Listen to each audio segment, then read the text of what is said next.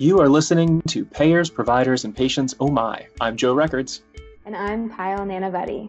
And today we are talking to two of our colleagues, Jacinta Alves and Matt Vicinanzo, who are closely monitoring the recent legislation that has been aimed at easing some of the impacts of COVID 19. Our conversation with Jacinta and Matt starts with an overview of the healthcare related provisions of stimulus legislation and focuses specifically on how the CARES Act and follow on legislation has tried not only to enable care for patients through telehealth and eliminating cost sharing for certain services, but also by distributing funds to providers for COVID related expenses.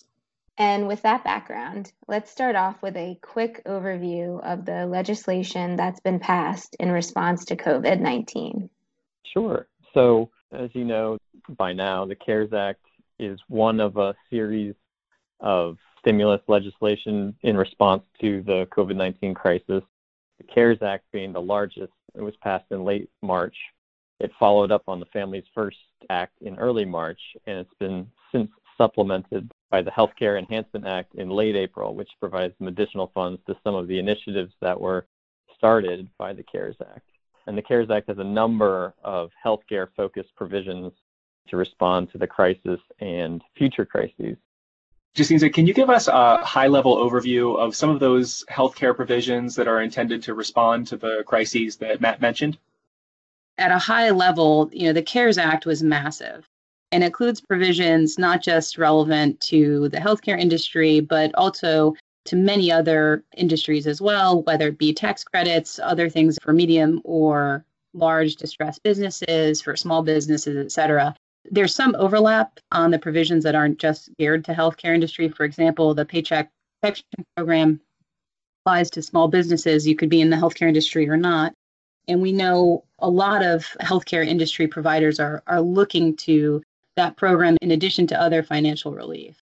But to give an overarching summary, which we will not have enough time, unfortunately, to go into great detail on all of these, there's you can separate it out into a couple different buckets.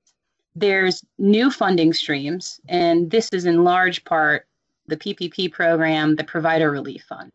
There are others, and if you, for example, haven't received any money through the Provider Relief Fund, or through any of the targeted allocations and you're in need of funds, there may be other types of funding streams available to you, whether through grants, loans, cooperative agreements, etc. The second bucket is different flexibilities in Medicare and Medicaid payments, things like the suspension of sequestration, which just started on May 1st and will go through December 31st, 2020. Unfortunately, for many folks in the healthcare industry, they've been lobbying for a suspension, well, a termination of sequestration, but they have extended the sunset on that from 2029 to 2030. Other flexibilities include additional payments for DRG. If the DRG is for COVID 19 payment, there was changes in the Medicare Advanced and Accelerated Payment Program and other types of, for example, on the Medicaid side, suspension of reduction in the Medicaid DSH and some other reimbursement schemes.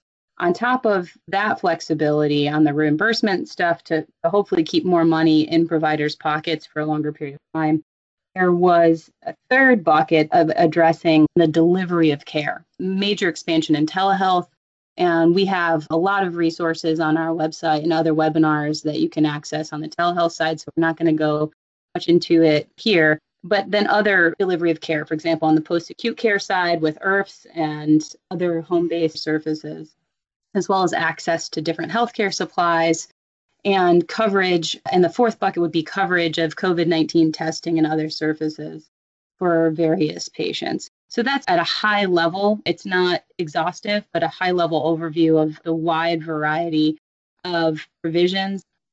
One aspect of the CARES Act, which may fall into the final bucket you mentioned related to COVID testing and treatment, would be the provisions that dealt with drugs or devices and specifically target those industries in light of this pandemic. Matt, could you talk a little bit about those provisions? So the CARES Act commissions the national academies to examine and report on the U.S. medical supply chain. And that report is to identify key drugs and devices and to recommend supply chain improvements. It's to be done by a combination of public and private entities to weigh in on the health of our domestic supply chain. So it'll focus on domestic production and risks of dependence on foreign sourcing during public health emergencies like COVID 19. The CARES Act also directs HHS to prioritize reviews of certain new drug and device applications. In the past, HHS had the ability to expedite applications, but now they can prioritize certain life saving drugs based on the needs of a specific public health emergency, such as COVID. And so it gives some more flexibility to respond quickly to supply chain shortages. The CARES Act also requires manufacturers of key drugs and medical devices to develop, maintain, and implement a supply risk management plan. So, to further focus on the health of our domestic supply chain, the CARES Act requires HHS to monitor which drugs are being produced and devices, and it puts the onus on manufacturers to notify the government if they are anticipating a disruption or a discontinuous in manufacturing of certain key drugs and devices. If HHS concludes that there's going to be a supply shortage of a device, based on what they've heard from manufacturers, they can prioritize and expedite review of new devices to combat a rare disease. The CARES Act specifically has expanded certain treatments to be covered countermeasures under the Public Health Services Act. So in the CARES Act specifically, any OSHA approved respiratory protection devices, so masks, are now granted full immunity for suppliers and manufacturers of respiratory protection devices as a covered countermeasure. Are these provisions effective only during the public health emergency, or are there provisions in the CARES Act that you're talking about that are going to last beyond the expiration of the public health emergency? Most of these provisions apply during a public health emergency. So, for instance, and some are specific to this current public health emergency. So, for instance, expanding covered countermeasures to include respiratory protection devices, that's specific to the duration of the COVID 19 public health emergency. But in terms of reporting disruptions or discontinuances in supply of certain drugs and devices, that will go forward. The requirement to report disruptions in supply will depend upon future public health emergencies. And so, say a year from now, there's another public health emergency, the requirement for manufacturers to notify HHS of disruptions would be based on whether those devices or drugs were applicable to the specific public health emergency. And what does the CARES Act do to increase access to testing for COVID 19? The CARES Act amends coverage of diagnostic testing specifically for COVID 19, and it includes FDA approved tests and tests that are under the FDA emergency use authorization, as well as state developed tests and other tests that the Secretary determines are appropriate. So it really expands the definition of what is covered testing for COVID. It also provides that health insurers and group health plans cover COVID 19 testing without any cost sharing. In addition to expanding access to testing for COVID by mandating coverage without cost sharing, what does the CARES Act do to increase access to treatment? As part of the Public Health and Social Services Emergency Fund, $27 billion was allocated by the CARES Act to prevent, prepare for, and respond to coronavirus specifically. Up to 16 billion of that would go to bolstering the strategic national stockpile of devices and drugs and PPE countermeasures to treat the virus. Also, as Jacinta mentioned, greatly expands funding for telehealth access and infrastructure and other response activities related to expanding telehealth and that amount was also increased by the Healthcare Enhancement Act. So in addition to the 27 billion allocated by the CARES Act, there's an additional 25 billion from the Healthcare Enhancement Act in late April, and that money is primarily for the state to respond to coronavirus. It seems like the largest bucket of funding would be in the Provider Relief Fund. Jacinta, would you be able to talk a little bit about what that is and how funds are being distributed to providers? Sure. Yeah. The, the Provider Relief Fund, in addition to the Paycheck Protection Program, are likely the two largest sources for, at least for the widest variety of Medicare enrolled providers and suppliers. So the Provider Relief Fund, and this is, we're receiving guidance on this pretty much every day. So by the time this podcast airs, there may be some additional, but at least at this point, I can say this for certain. And hopefully we will have more guidance, frankly. The Provider Relief Fund at present has $175 billion that has been allocated to it, and that money is going to be available until it's expended. That 175 billion may increase to 275 billion depending on what happens with the HEROES Act that just recently passed the House. That act has to go through the Senate, and so almost certainly we can say well, it will be severely modified and edited. So for now, we have 175 billion, and fair to say it will likely be supplemented. It's broadly the purpose of that money is broadly to prevent, prepare for, and respond to the coronavirus, whether through grants or other mechanisms. On April 10th, HHS began distribution of $30 billion to any Medicare enrolled provider or supplier who didn't have its billing privileges revoked, wasn't excluded, and who billed fee for service Medicare in 2019. And that was distributed on a pro rata basis based on those billings. The second distribution of $20 billion began on April 24th, 2020, and HHS modified its methodology so as to be able to provide additional money to providers and suppliers who bill less on the Medicare fee for service side. They changed it to be proportional to providers' 2018 net patient revenue. Some of this, as I said, was done automatically. There are some providers, depending on what cost report data was available, that will need to submit some additional tax documents before they can receive funds. And then for those who did receive funds in the general allocation, if you need more, the prerequisite being that you already received some, you can apply for more as long as you can substantiate that you had additional losses between March and April 2019 versus 2020. So that's the general allocation. There's a number of targeted allocations in addition. Some of them have been rolled out for rural health providers, for high impact COVID areas, as well as for uninsured claims. We expect there to be more, and HHS has on their website hopes to announce targeted allocations to skilled nursing facilities, other providers who mostly receive Medicaid, as well as some others, but we are still awaiting that. So, bottom line, we have less than $100 billion that's so far been earmarked. Not all of that's been distributed, and still 75 billion that doesn't have any sort of target yet. So we're unclear how that will be distributed and what the criteria will be. The pot of money that's available is substantial here, and there's a lot that's yet to be allocated. It sounds like the purpose of these funds is also very broad in generally dealing with the COVID 19 crisis. Are there limitations or strings attached for when providers are receiving funds from the Provider Relief Fund?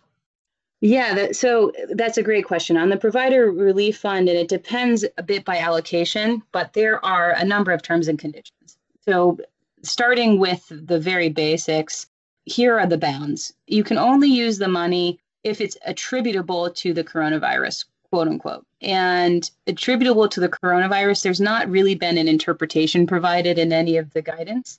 There is some helpful signposts, though. So, HHS has said, for example, that they view every patient as a potential COVID patient, regardless of whether they have any symptoms, regardless of whether a provider or supplier is treating that patient because of potential coronavirus. If it is a patient HHS views for the purpose of distribution of these funds that that patient might have coronavirus and therefore you might have to take certain precautions. Pretty much the same way I treat someone I might see on the street or the sidewalk. I just assume that they're a COVID patient. A potential COVID patient. Absolutely. That's exactly right. Now, they've drawn some distinction, which I can go into a little bit later about what's a presumptive case, and there's some certain specific provisions that apply there. But if you're treating patients, then you can treat them as a possible case of COVID. And so let's say a provider receives some money and is presumptively treating COVID 19 patients. Are there certain expenses that the money can be used to cover? Now, the breaking it down further, the statute says that it can be used for necessary expenses to reimburse either healthcare related expenses or lost revenues. So there's a couple keywords here necessary being one, and then healthcare related expenses being two, or lost revenues. And again, all of this is attributable to the coronavirus. On this point, there is some specific listing of what is a permissible use. A lot of it ends up being about building or construction of temporary structures, leasing of properties, emergency operation centers, retrofitting facilities. For example, if you need to put in new structures to prevent folks from being exposed to each other. Also be used for medical supplies and equipment, which would include personal protective equipment and testing supplies. If everybody's wearing masks, for example, now, then that's an additional necessary healthcare related expense that you can attribute to the coronavirus. Also, for increased workforce and trainings. So, in order to maintain staff, even if you have a decrease in patients, that would be an acceptable expense, as well as training that staff, or for surge capacity on the very opposite end, if, if you need to hire more individuals. For all of these, though, whether it's a specific expense or a loss, there's a number of different parameters that apply. One of them is it can't be reimbursable from another source. And other sources isn't defined. But so let's say, for example, on the medical supplies and equipment front, you can't use your provider relief money for that if it's something that, for example, a third party payer would have to reimburse. Other than third party payers, we don't really have any guidance on what might be another source. There is an open question, and we're hoping for further guidance on this as to whether or not healthcare providers who receive provider relief funds and PPP loans, whether the PPP loans are considered a quote unquote other source. Elaborating a little bit on what's attributable to coronavirus, we've seen some pretty broad reaching economic impacts. And then, of course, we get into some relatively complicated and difficult to approximately trace economic results of coronavirus, what is attributable to? Where do we draw that line in terms of what is caused by coronavirus and what is a non attributable part of the economic cycle when it comes to specifically lost revenue?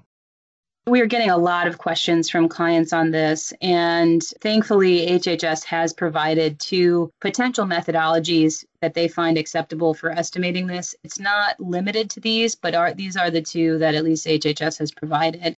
Methodology one is if you happen to have budgeted for March, April of 2020, what you expected to receive in sales or gross receipts, you can take that budget, assuming it was prepared and done prior to the coronavirus pandemic, and compare it with actual. And whatever the delta is there, that would be one way of estimating lost revenues attributable to the coronavirus. And the second would be just a comparison from what revenues you received in March and April of 2019 versus the revenues that you're receiving in March and April 2020. Those are the two methods to, to come up with the delta. If there's another reasonable way of calculating that, we would just recommend documenting it in essentially a memo to file so that you have some contemporaneous justification for how you determine that. And I will say, even though those are two methods that HHS has stated as acceptable, if you know that there may be lost revenues within that year that aren't attributable to the coronavirus, for example, maybe if you downsized your operations in October of 2019, then you may have to take in some additional consideration here. So, other than the criterion that the specific expense is not reimbursable from another source, what are some other examples of restrictions on the use of the funds?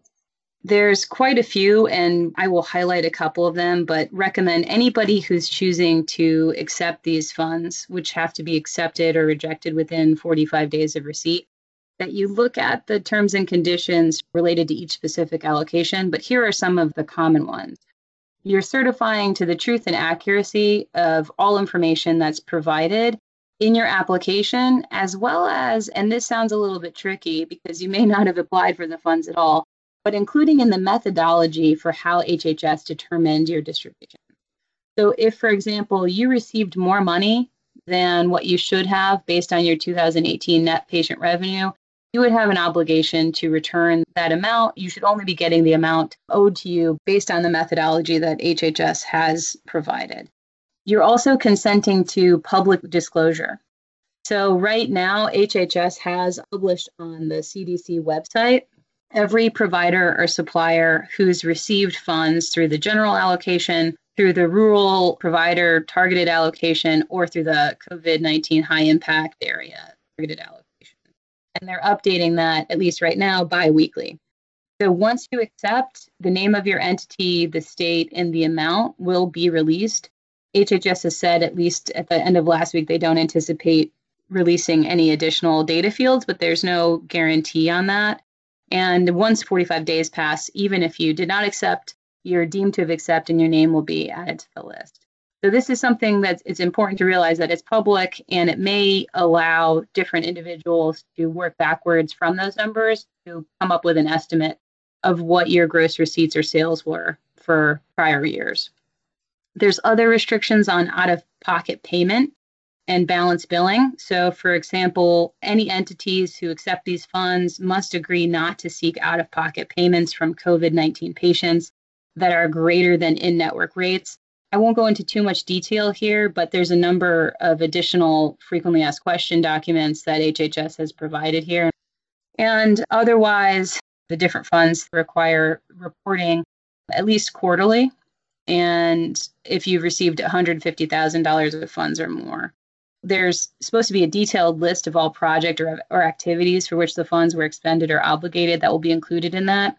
HHS has also said that there may be more reports here, and therefore we really recommend a contemporaneous, fairly detailed recording of how this money is being used until we learn more. So it sounds like even though in a lot of cases this distribution would have been automatically generated by HHS, and the provider might not have even applied for the funds. If they receive the funds and do not reject them in 45 days, then they'll be subject to those terms and conditions about how they can use the funds. That's exactly right, Payal. So, unless you actively reject the funds, you will be deemed to have accepted them, as well as the terms and conditions that are tied to that money once 45 days passes from when you received it. There may be an extension from the 45 days. Initially, it started out as 30 days, and just as we're waiting for some additional guidance, I wouldn't be surprised if that is extended some. If it does not change, then the first 45 day period is May 25th. Yeah, and building on that, I don't think it's unlikely that an extension would happen when the first funds were actually distributed on April 10th there was not a mechanism at the time for rejecting or returning the funds, and the terms and conditions were released simultaneously with the money. So a lot of this is happening at warp speed, and following the initial extension, it's probably not unlikely that that would continue. So it sounds like, despite that all of this is happening at warp speed, given all the restrictions and terms and conditions applied to all of the funds, it seems like this has the potential to be a hotspot for future enforcement activity. Yeah, definitely.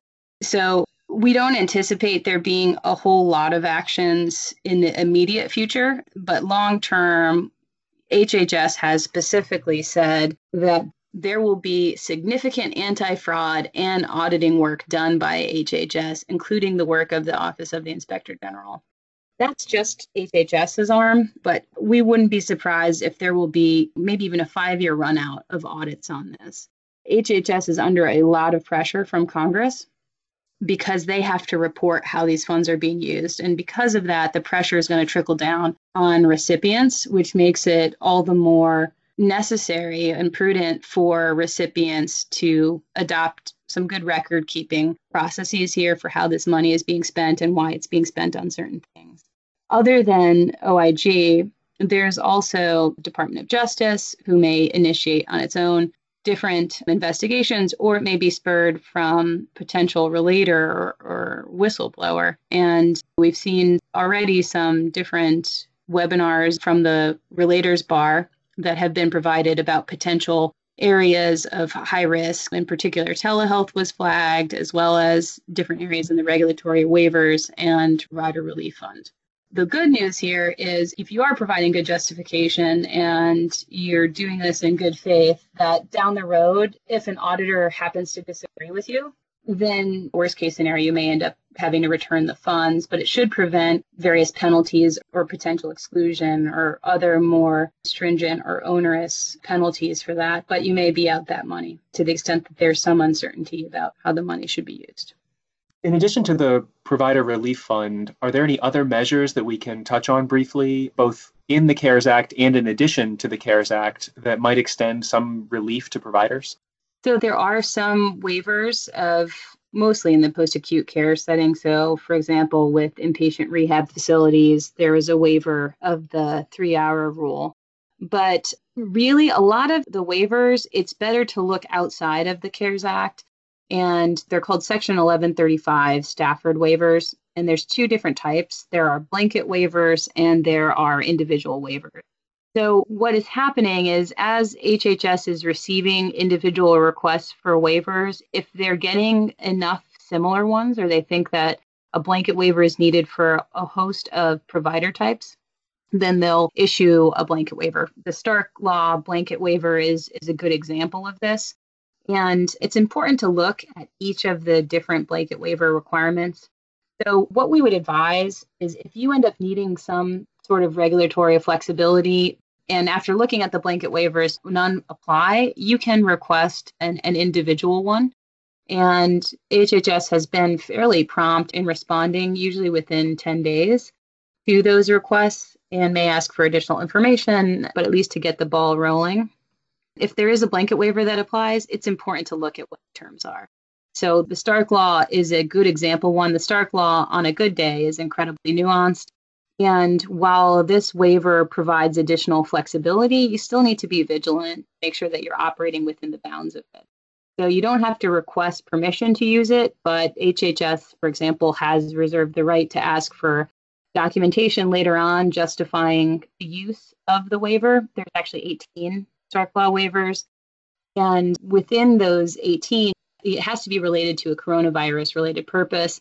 And there's a number of them that have been enumerated. It's not, again, it's not an exhaustive list, but we recommend documenting those.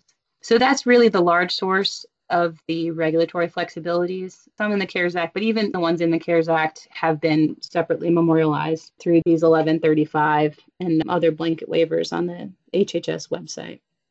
Are there any final thoughts or additional considerations that providers should keep an eye out for or be aware of as additional COVID related legislation and guidance are coming down? Make sure you continue to follow Crowell's guidance and the resources that we're continually putting out. I know Jacinta mentioned the PPP loans. Our team has been churning out quite a bit material and guidance on the ever growing loan fund there but also interpretation of the requirements, terms and conditions, additional guidance around the provider relief fund. And we're continuing to have stimulus legislation issued, as Jacinta mentioned at the outset. The HEROES Act is expected to go through some major revisions before it's able to pass the Senate and get signed into law.